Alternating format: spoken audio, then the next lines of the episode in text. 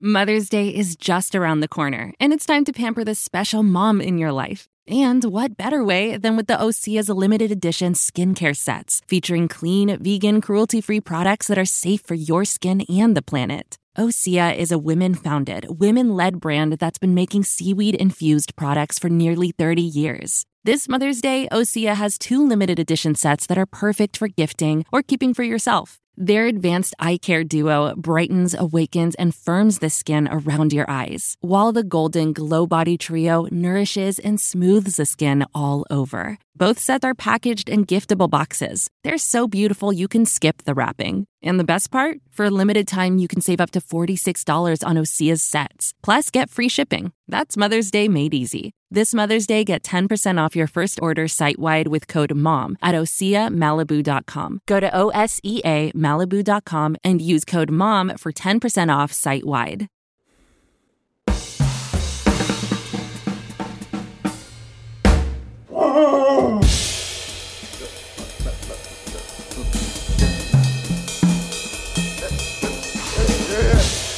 Ladies and gentlemen, uh, Can I please have your attention?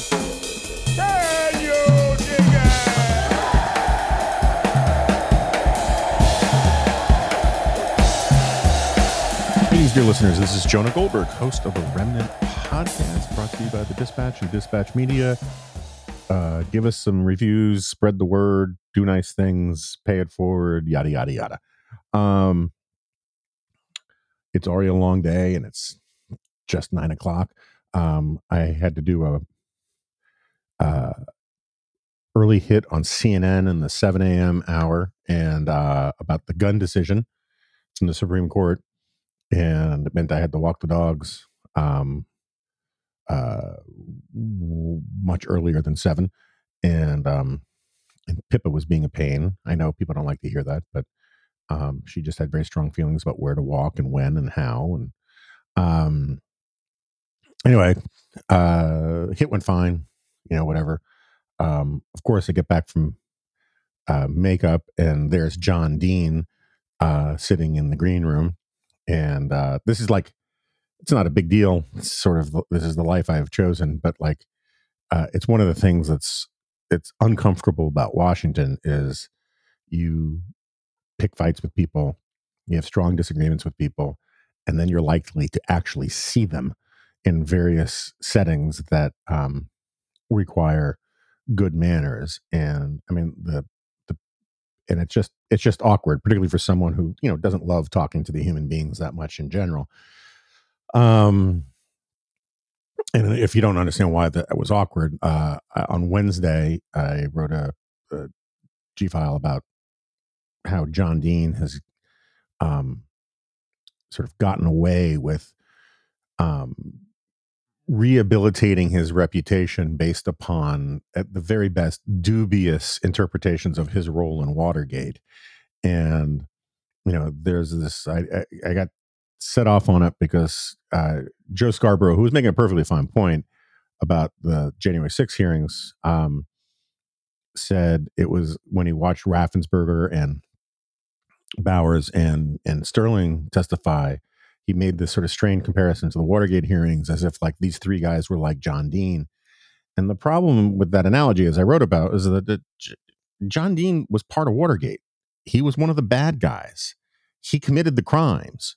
Um, there's a debate um, in my, you know, there's a debate about whether or not he literally like orchestrated them, like whether he was a ringleader or whether he was, as he claims, just sort of seduced by what he called blind ambition and and and lost his better judgment. But either way, uh, I'm more on the side that he has dissembled and deceived about the full extent of his role in Watergate and in the cover up. Um, but even if you take his version of it, when the president did something very bad, John Dean went along, right? He was a participant. And the whole point of Raffensperger and Rusty Bowers, the Arizona Secretary of State, and Gabe Sterling is that when they were put to the test in the moment when it mattered, uh, they did the right thing and um, there has been this rehabilitation effort with John Dean, led by John Dean, largely by John Dean, um, where he is used as this sort of great moral truth teller, and he gets called a whistleblower when you know.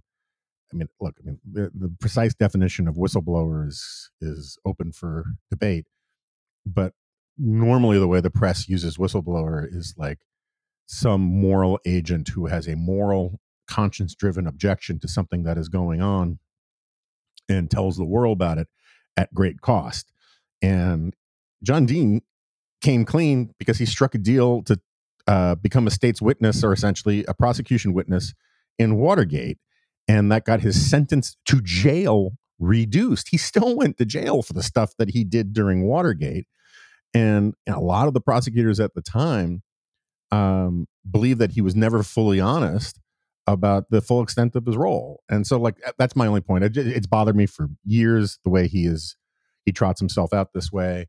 Um, and the way he sort of, every time there's a Republican scandal, he always says, this is worse than Watergate, or this might be worse than Watergate.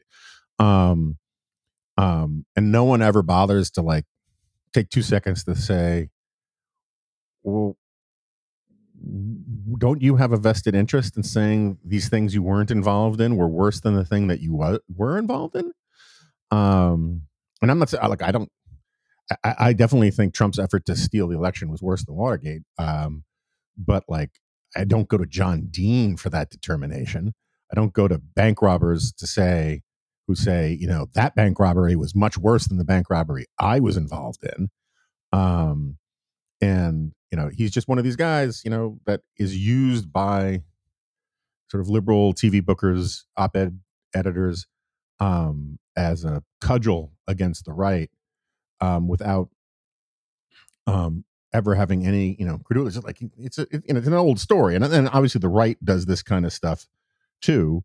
Um, but the right doesn't control the vast apparatus of the mainstream media the way um, the the way liberals do, and so you know Valerie Plame, you know, and all these other people get get to be taken up as as you know heroic martyr figures for liberal causes just get away with a lot of shenanigans that bothers me. And I think John Dean is sort of the dean of shenanigan get away withers. It it what get away withers, whatever. Um, I don't want to talk about John Dean anymore. Um, I didn't even want to talk about John Dean in the, the newsletter. I just was vexed. Um, so about the gun decision, the Bruen decision, I'm torn about it. You know, um, I I think within the four corners of the decision, it's entirely rational and justifiable. Um, uh, you know, basically, it's much less of a big deal than people make it out to be because basically, as I understand it, is that you know this leaves as constitutionally okay the way 43 other states do their gun permitting you know and um and some of those 43 states are very blue states and um the difference is and again i find this persuasive is that if if like and part of the problem is look if if you believe that heller was correct or if you believe just basically that you have a um, right to bear arms in this country. If you don't believe that, there's a whole other decision tree that you get, you know. But if you do believe it, right, which the the the six justices who voted f- this way on the Supreme Court, they do believe it, right? So you have to work within the logic of of their base base assumptions, right? It's sort of like a logical proof. And, and one of the givens is that you have a constitutional right to bear arms. And yeah, Biden's right. No constitutional right is absolute. And the Supreme Court doesn't say that they're absolute. Um, so if you think if you take that as a given, then this idea that the way New York uh, handled gun permitting was constitutional is just really really flawed. Uh, you know the the way the state of New York did it was you had to prove to some bureaucrat on a who had sort of arbitrary authority to say yay or nay that you had a justifiable need for a gun or a gun permit and um I think that sort of formulation tricks a lot of people's brains because there are a lot of people who say, "Why do you need a gun?" You know, and like I think it's a perfectly legitimate question. If if you know my daughter said, "I want to get a gun," well, why do you need a gun? You know, and then we'd have a conversation about why you need a gun. But if you look at it within the context of constitutional rights, we don't ask that about any other constitutional right.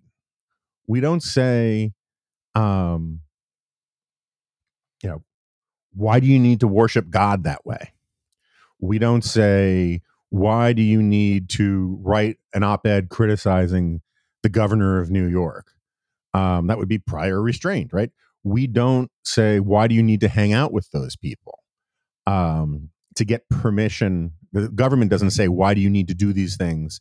Um, for the citizens to get permission. So, this idea that you need to prove that you have a justifiable um, reason to want to defend yourself with a firearm just it makes uh, i think thomas is absolutely right it makes the second amendment or the right to care you know right to self-defense a second class right and if you're going to work within the logic of uh, that is that flows from how we talk about rights in this country the, the the decision makes complete sense you know what what the decision what this Bruen decision does is it says the state has to prove a good reason for why they can deny someone a gun rather than the citizen prove why they need one.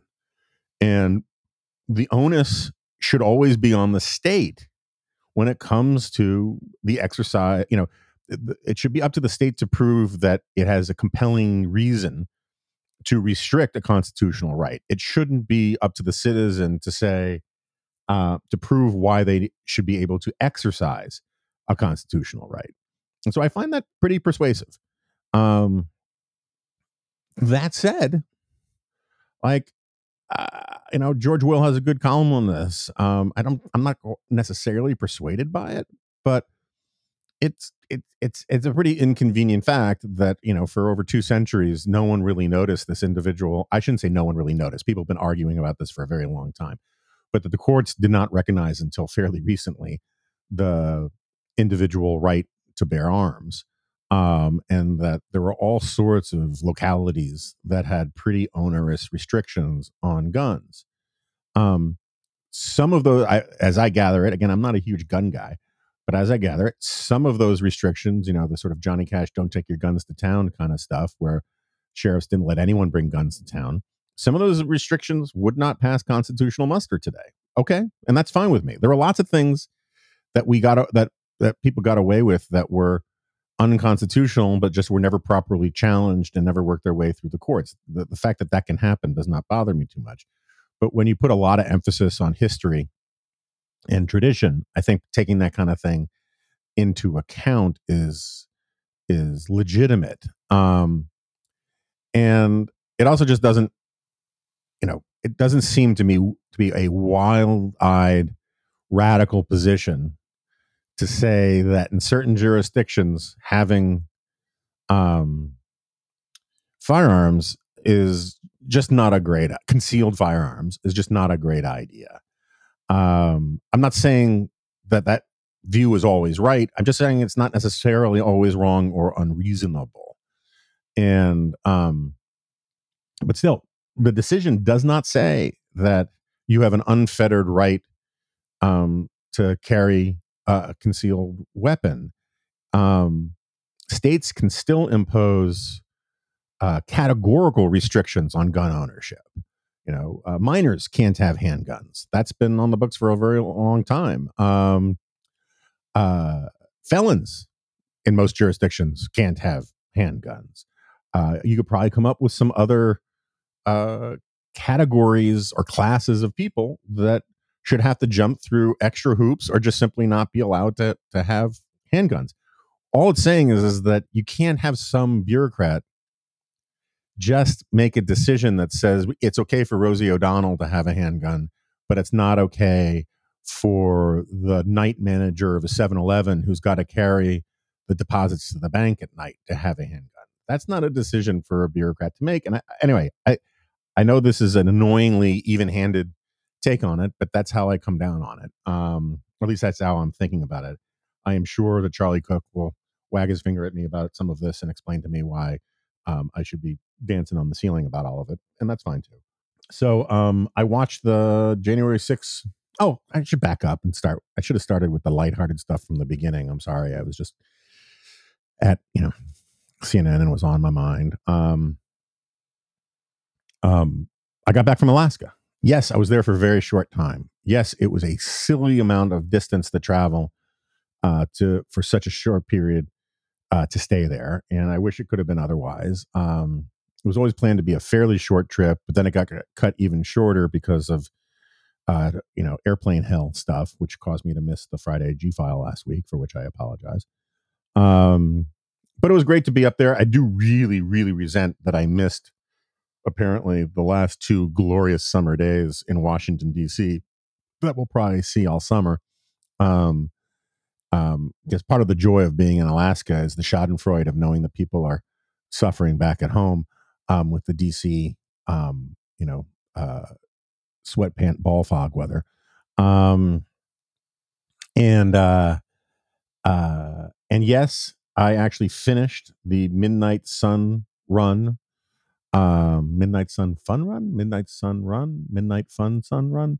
Anyway, the the the 10k in Fairbanks. When I was last up there in 2019, I remember I came back and I joked at the beginning of the podcast that uh because you know the last one was in 2019 because of COVID.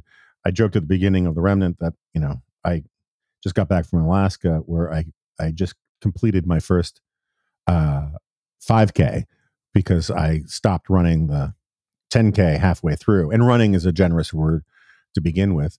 Um, I just I, and I didn't give up because I was exhausted or was broken down. I gave up because everybody else in my group who said that they were going to uh, sort of just power walk it in 2019 either gave up before me or um, lied and just started to run. I just didn't want to keep people waiting at the finish line.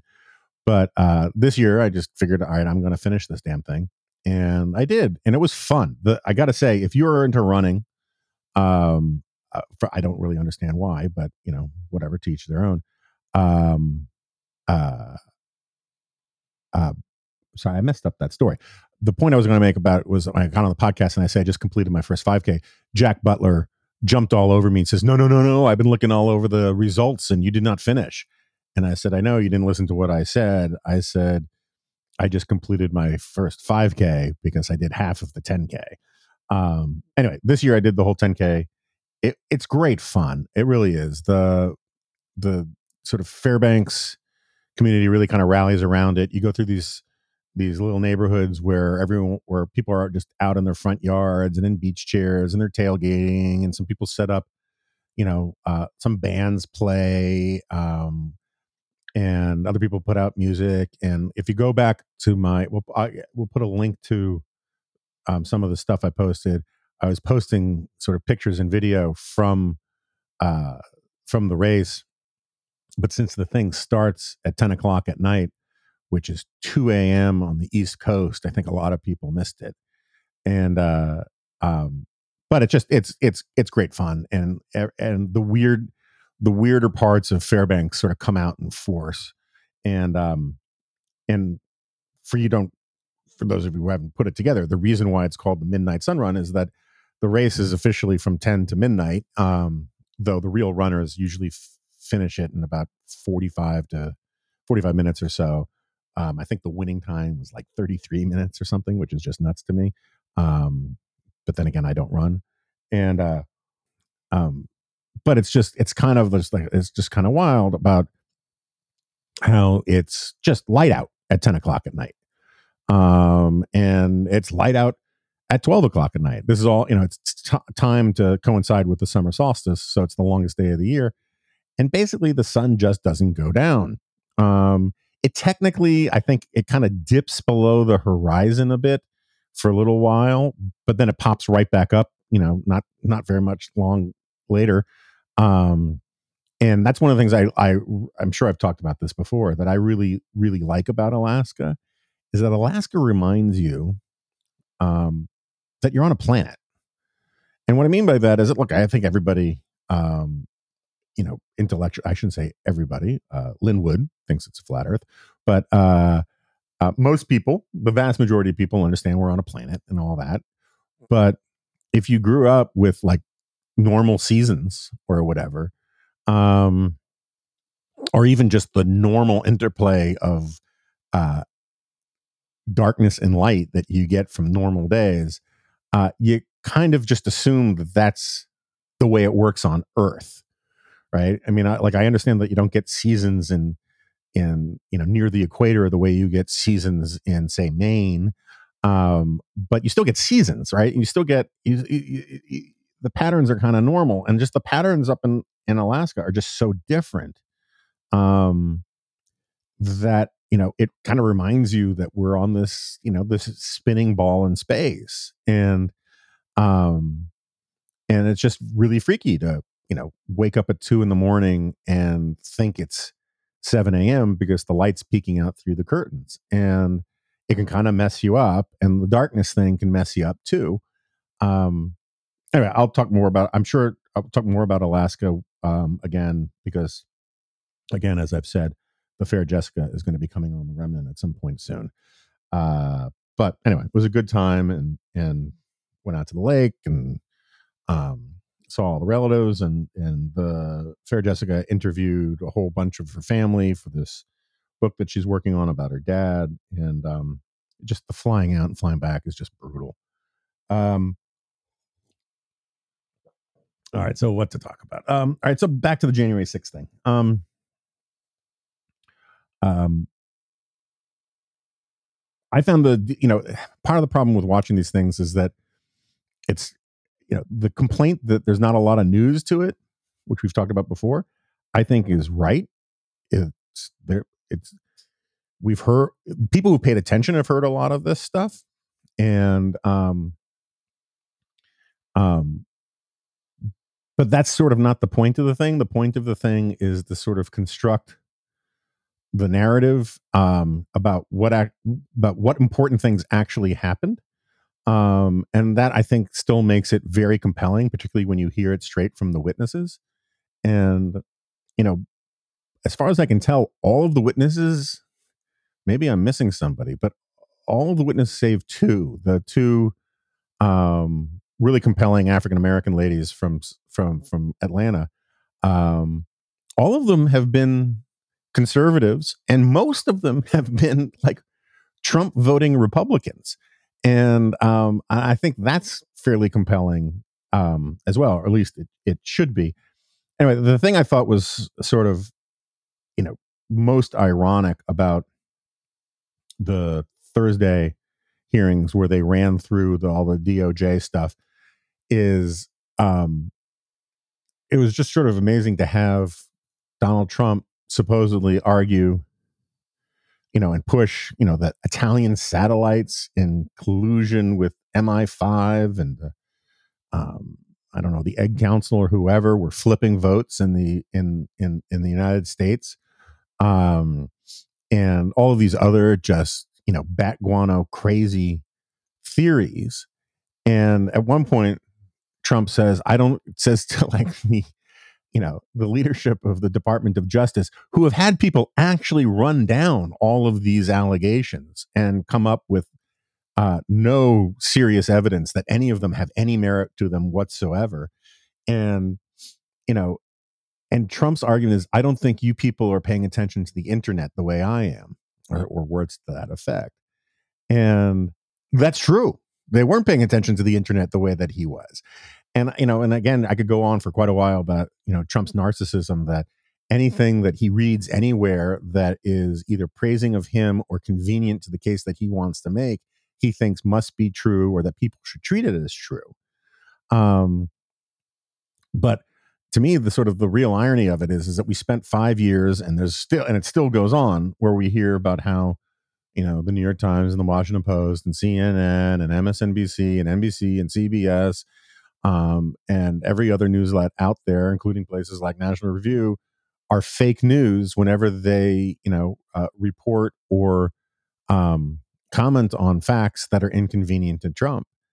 And the funny thing is, is that like the the only place that was consistently getting Trump's back um, on these bogus allegations were literally fake news places. Not fake news as a pejorative that you use against places whose coverage you don't like, but li- literally places that were making up fake news. Like even when the mainstream media gets stuff wrong, and it gets stuff wrong a lot. Don't get me wrong. Um, it's not willfully fake. It's just a screw up for the most part. Um, you know, I mean, like the Dan Rather Memogate thing, that's that's closer to deliberate fake news. You know, and every now and then the you know like the Tailwind thing or um what was it? Jeanette, I can't remember her name, but the woman who at the Post who had to give back her Pulitzer because she lied about the kid and the heroin. Yeah, there are examples of individuals literally making stuff up, but when they do that, they get fired, right? The place gets sued. Um, the st- the places that that Trump was paying attention to were like, you know, the most credible of them was like Gateway Pundit. Um, and Gateway Pundit just, you know, that Jim Hoft guy lies. He makes stuff up. Um, and you know, some of it was even crazier, like the video talking about the Italian government and whatnot. And it's just, it's one of these sort of just bizarre ironies of the age that we're in is the, the people screaming fake news the most are the ones most reliant on literally fake news. Um. Anyway, I'm sorry. I, I, if if I seem particularly out of it today, it's only because I'm particularly out of it today. The, the jet lag thing still has me messed up, and my whole rhythm was messed up by this CNN thing today. I don't think I'm shocking anybody when I confess that I'm not a philosopher. Um, I like philosophy. I don't read a lot of philosophy anymore. Um, when I was younger, I used to be really into it. When I say really into it, I don't mean really into it to the point where like I might have become a philosopher um, or a philosophy professor or or anything like that. I just mean like I was like really into it as an amateur, and um, and then later when I got really into conservatism, I got into the arguments about conservative philosophy and you know and things spread out from there. And then when i wrote my first book i got really into um, sort of the philosophies that led to progressivism. And so I, i'm a dabbler and I, I i there are places where my knowledge is is i wouldn't say super deep but it's uh, you know i'm fairly confident i know what i'm talking about and then there are places where i'm just a total blank spot and uh and, but one of the things I like to do is I listen to, on occasion, this podcast called Philosophy Bites. Um, that you know the episodes are kind of hit and miss, but um, some of them are really, really good and really, really helpful for me to sort of remind me um, about some things that I used to be, I used to have a better, firmer grasp on. And um, yesterday, while walking dogs, I actually listened to Peter Singer on consequentialism which I thought was uh, uh, edifying. Uh, I'm not a huge Peter Singer guy. Um, for those of you who don't remember, Peter Singer is the animal rights ethicist. The the the, the, he's the he now calls himself a um he, he he used the phrase and I'm blanking it, but it's something like a, a hedonistic utilitarian.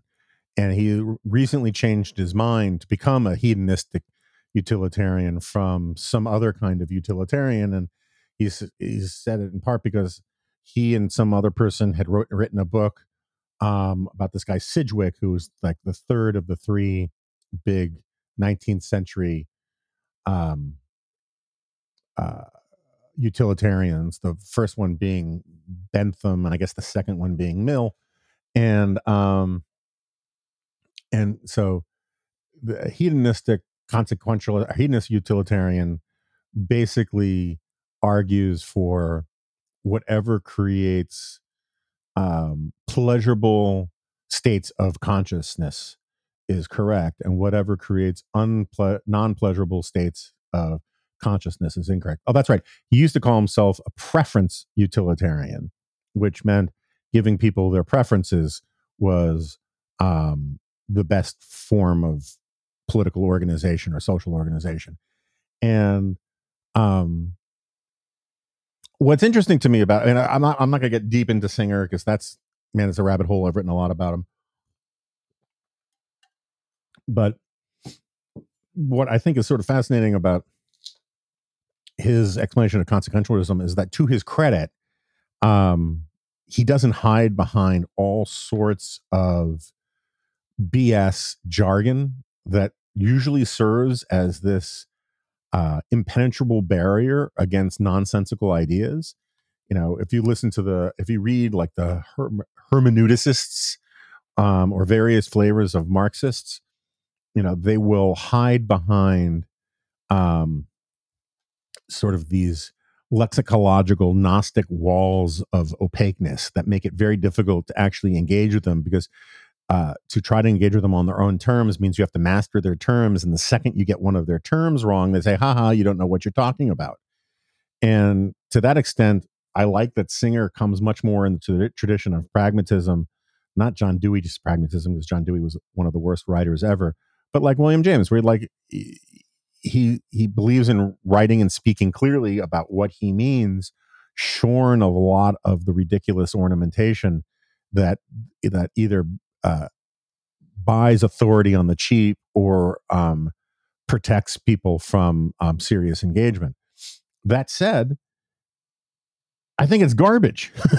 I mean, I do. I mean, it, I, I, want to give him credit. It's sincerely held. He's clearly confronted all of the counter arguments and all that. And, and again, this was only like, I don't know, a half hour long thing, but you can just tell that, you know, he's heard these things before. He is probably the world's most famous philosopher, living philosopher, I should say. Um, and he's heard it all before, and I get it, and that's that's that's fine. But like he you know, and he says, I don't have, and I, again, I don't have any of this stuff to in front of me, so if I misquote him slightly, I apologize. Um, people can listen to it over at Philosophy Bites. Just Google that, and it'll come up. Um, but he basically gave a very straightforward um, explanation of what consequentialism is. Consequentialism is um, the belief that the rightness of a decision is based entirely in on its consequences. And so if it has good consequences, it's a good decision. If it has bad consequences, it's a bad decision. And you know, there are hypotheticals where, you know, you know, is it okay to lie? And you have a hypothetical where um, if there's somebody determined to murder someone and they ask you a friend of yours and the would-be murderer comes to your house and says where's joe? Um, is lying to him is wa- lying to the person who wants to murder joe okay? And i think most people even people who are much more committed to the proposition that lying is wrong um, would say yeah it's fine to lie to him right? I mean like like there's a trade-off here. And the lesser of two evils is way lesser than the other evil um so it's okay to lie. And i agree with that. Um so i'm not saying that like consequentialists cannot come up with arguments um or scenarios in which they're absolutely right that the rightness of an action or a decision is uh contingent upon the consequences of the decision. Um and we we've you think for five seconds on this and you can come up with all sorts of hypotheticals or real life occasions where you understand that to be true. You don't have to go to a full ticking time bomb scenario or anything like that. Um you know you can just think of you know uh you know white lies that you maybe told to people to be polite. If you visit you know someone in bed in the in a hospital bed and they're in despair um, and you give them a slightly rosier prognosis um, depending on the circumstances you know it's, that's it's totally understandable right whether it's right or wrong you know given the person's personality or whatever is another matter but i don't think anyone would begrudge you that you know there are times when those kinds of white lies are are um perfectly acceptable. There are times when violence is acceptable based on the consequences. So again, I'm not disputing any of that. But the problem is, and he seemed to acknowledge some of this. Uh, I mean, I shouldn't say seemed to. He acknowledged some of this. Part of the problem, the first problem with this, is that if you think that the rightness of something is determined wholly by the consequences, it assumes you can know the consequences. It assumes that like you can predict what will happen if you bend the rules this way or that way. And um Singer's point is, yeah, that's Singer concedes the point and says, yeah, that's true. But if you're talking about the morality of decision, and the the interviewer brings up this story by uh, Jean Paul Sartre, I think, who you know says who uses the murderer at the door scenario I was just talking about, and it turns out that when the guy lied, uh, it actually sent the killer to exactly where the friend was, and he got killed. And the point that Singer was making is that's a terrible and tragic mistake that the liar made. But given that the liar did not have perfect knowledge when he told the lie, um, he still did the right thing in the moment. And I'm open to that. Okay, that's fine. But here's the problem, and this is why it has so much. It, there's so much um overlap with pragmatism. Is that? This consequentialist stuff um gives too much personal agency and knowledge, even if you acknowledge a singer does that people suffer from imperfect knowledge. Um, if you give people this free roving ability to make the calls on their own as a matter i'm not talking about matter of law i'm talking about as a matter of ethics and morality if you tell people you you make the call in every you know circumstance based upon what the consequences are um, you the whole system kind of breaks down. And uh, uh, let me see if I can explain what I mean by this. So first of all, there's an enormous amount of question begging here, right? Because it assumes that um, the we have a good idea of what the better of the consequences, what the best consequence would be of a decision. Um, and that's not always knowable. It's not it's not even often knowable, right? There's a reason why people talk about do the right thing and let the chips fall where they may because it's very difficult to game this stuff out. Um and but part but the larger problem is this question begging part because if you're going to boil down your philosophy to the definition of rightness being the consequences of your decisions, you're basically talking about a secondary level of philosophy because you still haven't defined what um, the best consequence looks like right? And i'm sure singer would say well it has something to do with this you know this benthamite hedonistic utilitarian or sidgwickian um, hedonistic util- utilitarian stuff. But that's almost impossible to know you know what will maximize positive pleasurable states of consciousness around the world. And um and so the way i kind of think about it is kind of like game theory where if you have a you know how to put this if you have um well, let's put it in terms of suicide of the west right? If you have uh, a liberal democracy where you tell everybody as a matter of ethics, right? As a matter of moral philosophy, that none of the rules really matter if you think the consequences of your actions will be better than those that the rules will determine. You know, if if if if you as an individual can predict that your lie or your theft or even your murder um, will yield to yield greater result greater levels of of uh pleasurable states of consciousness um then we're basically saying everybody gets to determine the morality of the situation that they are in um as a again as a matter of ethics. And and and why i keep emphasizing it's a matter of ethics is that is that you know laws basically the way our criminal laws our civil laws work is that there is some ethical and moral foundation beneath them and that the laws emanate up from the those more fundamental moral and ethical assumptions about how the world works.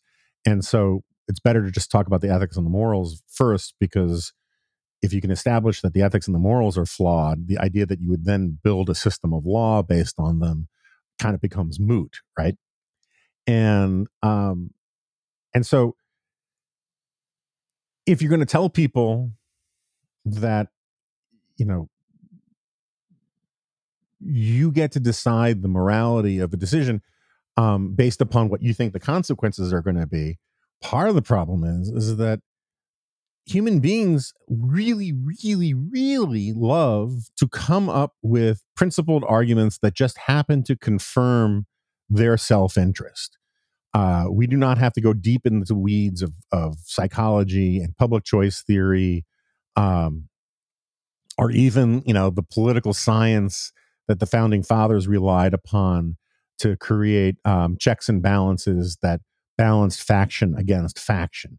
This is just something that people understand, right? Um, and if you're telling people that ethically and morally that um, you're in the right if you think, if you just happen to think or guess or even believe or whatever, that the consequences of your decision um, will be the best possible consequences. You're basically telling people, everybody to do whatever they want.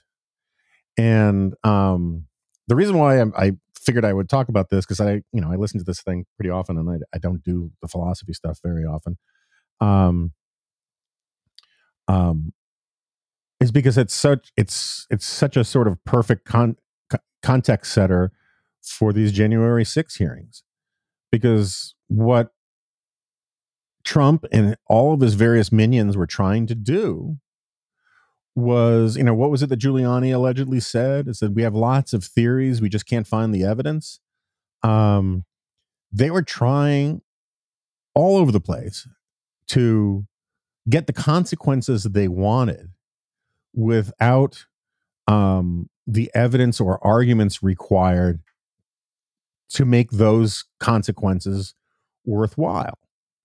And the whole way that like a liberal democracy works is and the rule of law works is that you have to respect the law or the rules even when they are inconvenient to you. And um, this sort of consequentialist thing uh, which is very again very similar to pragmatism which basically pragmatism you know as um, um, bertrand russell wrote and I'm, i know i've mentioned it a million times i quoted it in a couple books you know he says the problem with pragmatism is that it reduces everything to questions of relative power and in such a system um, all questions of principle are ultimately settled by um, uh, maxim guns and ironclads or something to that effect and and it seems to me it's the same thing with consequentialism. If the highest authority that you can appeal to is what you think, um, and you know, and what you want to think, um, will lead to the best possible outcome, uh, then you really don't have to pay attention to the rules. And you know, in game theory, there are all sorts of things. There are all sorts of you know games, you know, including in the sense liberal democratic capitalism, that um, that produce better outcomes because everybody agrees to conform to the to the rules of essentially a social construct, right? That we have a civilization, and as a civilization, you can't always get what you want. And because people internalize that and they honor that, they get more than just what they need and that society actually gets more prosperous this is the you know this is the the consequentialism thing is a really a barbaric way of seeing the world i mean there's some altruism written into it because singer again consistently and to his credit actually does care about the betterment of other people um which is not something i would rely upon um that everybody who if we can convince everybody to embrace conse- you know utilitarian consequentialism uh, the idea that uh, everyone would be as altruistic as Singer is. Like he just got some big, some so the Pulitzer, uh, the Nobel of philosophy, and he gave the money away. Right. I mean, I think he is sincere in his desire to help the world, even if, if I think the public policies he prefers won't necessarily do what he thinks they'll do. I think he is sincere in all that kind of stuff. Um, but if you just look at, you know, if you look at, you know, his views on infanticide and euthanasia, um, you can see how uh, the normal moral safeguards to uh, a system, a higher system of morality, mean nothing, are, are not constraining or persuasive to him. And, you know, but for most of human evolutionary history, the way people made decisions was, you know, is it good for me? Is the outcome of this, you know, the outcome of this decision, is it right because it benefits me and mine, my family and my tribe? Um, and uh, those kinds of decisions are just such wild, open ended invitations to confirmation bias and self interest. And, uh, you know, clearly, you know, you just think about how mon- how kings and emperors worked. The whole reason why they fudged the distinction between what is good for the king and what is good for the nation is because they wanted the because the king wanted to make decisions that um, were determined to be right simply because they were good for him and he could say what's good for me is good for the nation. Um, what's good for me you know the chieftain makes decisions that are good for him and he justifies it by saying it's good for the tribe. And sometimes he makes you know and sometimes those two things are compatible because what's good for the tribe might be good for the chieftain. What's good for the nation might be good for the king. But this idea that there are these clear delineations in their minds rather than uh, this sort of self-dealing permission structure that allowed them to do whatever they wanted to do and then find a pretextual or a post hoc rationalization for why they did it grounded in the divine right of kings or the you know what is what is good for the father of the nation is good for the family of the nation and yada yada yada. That's how people made decisions. That's how consequent you know that people were consequentialist for most of human history. And one of the great and glorious things about Judaism and Christianity is it pushed back on that. Is it it set up some laws and some moral frameworks that proved to be inconvenient in the moment, right? I mean, Judaism is full of really inconvenient laws about what you can eat, what you can wear, when you can work, yada yada yada. Um, and that's because you know prior to um, monotheism, you know, gods were essentially our servants. They exacted a high fee, you know, this many oxen, this many chickens, whatever. But the god of war, if you gave him enough sacrifices, or the priests who uh, claim to be their representatives, um, you you got you know the blessing for your war, or you blessing for your crops, or the blessing for your rain. You know, if you talk to the rain god or whatever. Monotheism comes along and says, no, no, no, no. Gods aren't your service. They don't even exist um, there's one God, and um, you're you're His servant. And those the the moral constructs that come out of monotheism, Judaism, and, and then Christianity, um, and and look, and also Islam. Um, these things are inconvenient um, in the moment, right? Um, and by uh, but but adhering to larger moral causes, larger moral laws natural laws outside of your immediate need turned turns out to be better for the society as a whole and over time better for the individual as well and sending these decisions back into every individual just strikes me as kind of nonsense and you can see this revert reversion back to the state of nature and how Donald Trump handled his election laws. You know, he basically had contempt for the rules. And he tried every way he could, given the limitations of what he was willing to risk, um, and given the limitations of how few serious people were willing to go along with him and do his will. Um, he tried everything he could to get what he wanted and work out the arguments for why he want, you know, why it was right later he was a consequentialist.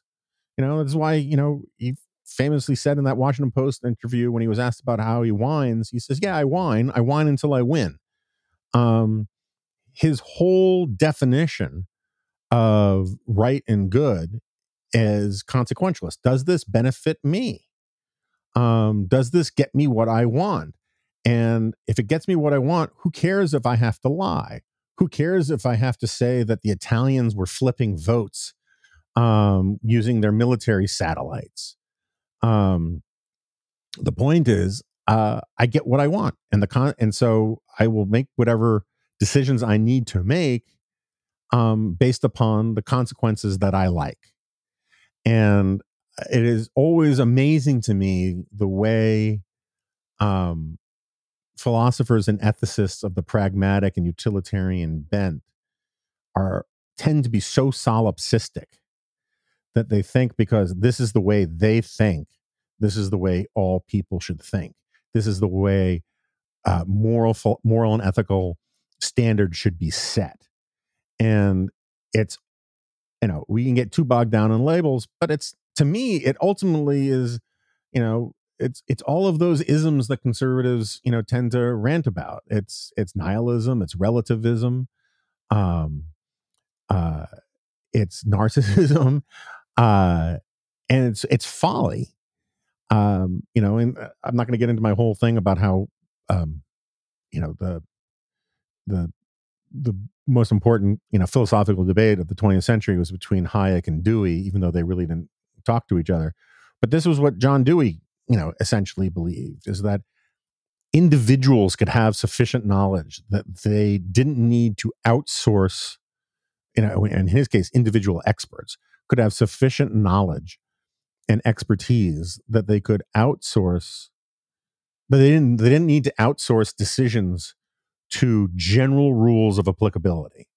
That they could just know enough to make economic decisions, make political decisions that would work out right. Right. This is like why Paul Krugman loved that that that L. Ron Hubbard Foundation stuff about the psychohistory. There is this arrogance of the intellect that you get with an enormous number of, um, for the want of a better word, progressive philosophers and experts that thinks that um, clear, simple rules for a complex society are stupid um, whether they're moral rules, whether they're economic rules, whether they're political rules. And really, what we need are the right experts. This is like, uh, uh, what's his name? Um, uh, the ast- astronomist guy, um, Neil deGrasse Tyson, right? Uh, um, you know, this was, you know, he actually proposed that it'd be better to live in the world of Rationalia, where everybody just did what is what is rational. And he seemed to think that what is rational is um, not open to interpretation that everyone can look at the same data and come to the same conclusions. And um, you know that we can live in a, a, a, you know a, a cult of expertise on everything and um and this is this is the the sort of arrogance of intellect that you get from now two centuries of philosophers who and not just philosophers but economic planners um, various intellectuals.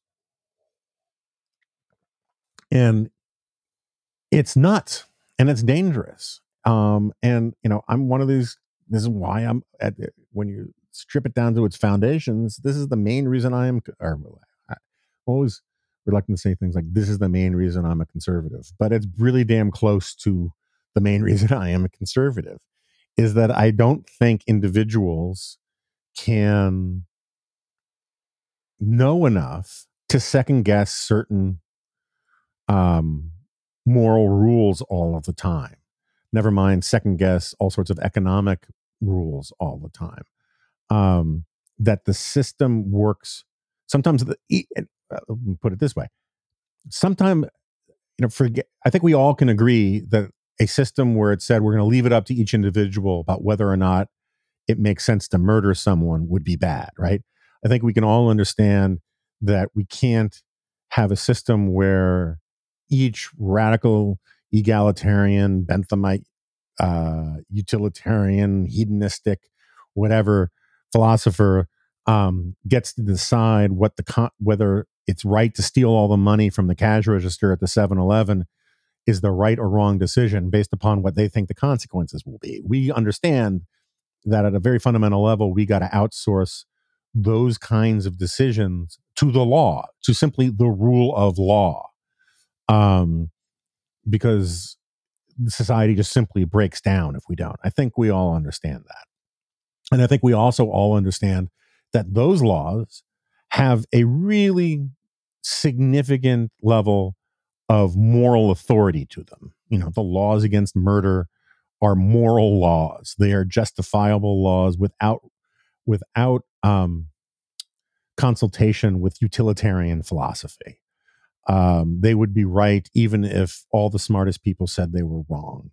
Um, the laws against stealing make a lot of sense morally, right? Um, but sometimes systems work better even when the the laws and the rules have no moral component to them whatever they simply have you know um, in my in the most Burkean line from Animal House sense, um, a long tradition of existence, because institutions and expectations build up around them to the point where to change the law arbitrarily would sow such confusion um, that it makes no sense. And the example I often use is, um, you know, red lights and green lights. And it turns out, I for a long time used to make this argument saying that red lights and green light, the decision to make red mean go and I mean red, red means stop and and green mean go was arbitrary. It turns out it's not actually arbitrary. There's an interesting history to it. I've written about it before, but I can't do it justice right now. But let's just say, for the sake of argument, it was arbitrary. At some point, when everybody counts on, when everybody knows that red means stop, even if you can make an argument that it would for whatever reason, I don't know what it would be, that people see some other color better or that green is the better color for stop or whatever. Um, the simple fact that you have near universal knowledge and acceptance that red means stop, changing it to green would be almost an immoral act simply because in the years it would take for everyone or call it even days for everyone to get used to the new rule that green now means stop and red now means go for like 48 hours at minimum probably thousands of people would die. All right? Because people would be going through red lights um guns ablazing and stopping at green lights and it would be it would be pandemonium. And um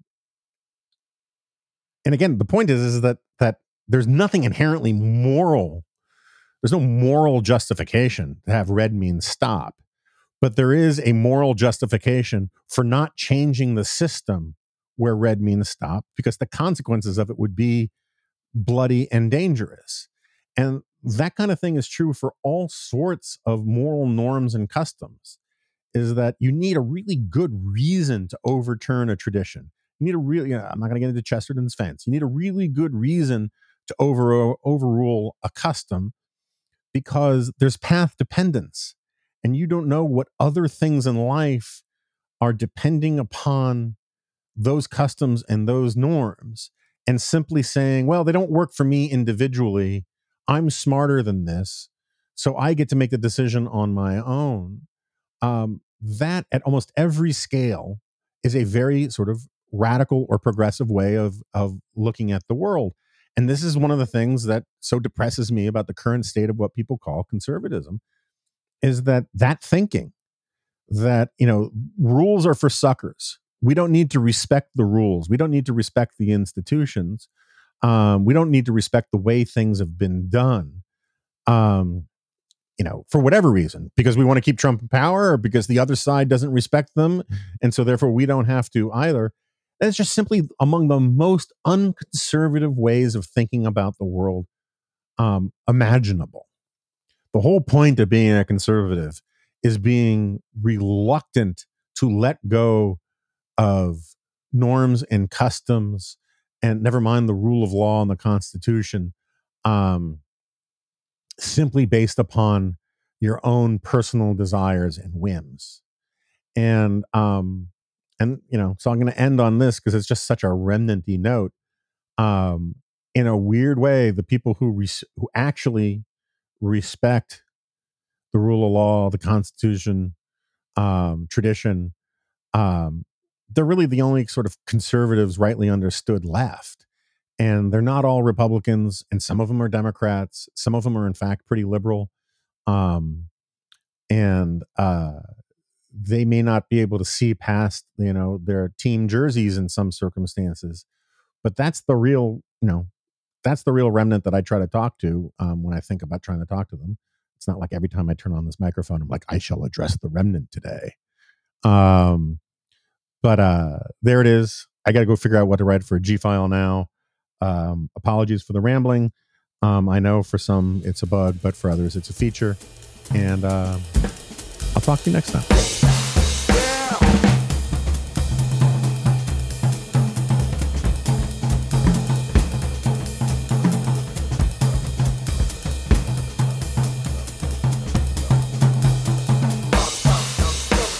Sorry, brain farting again.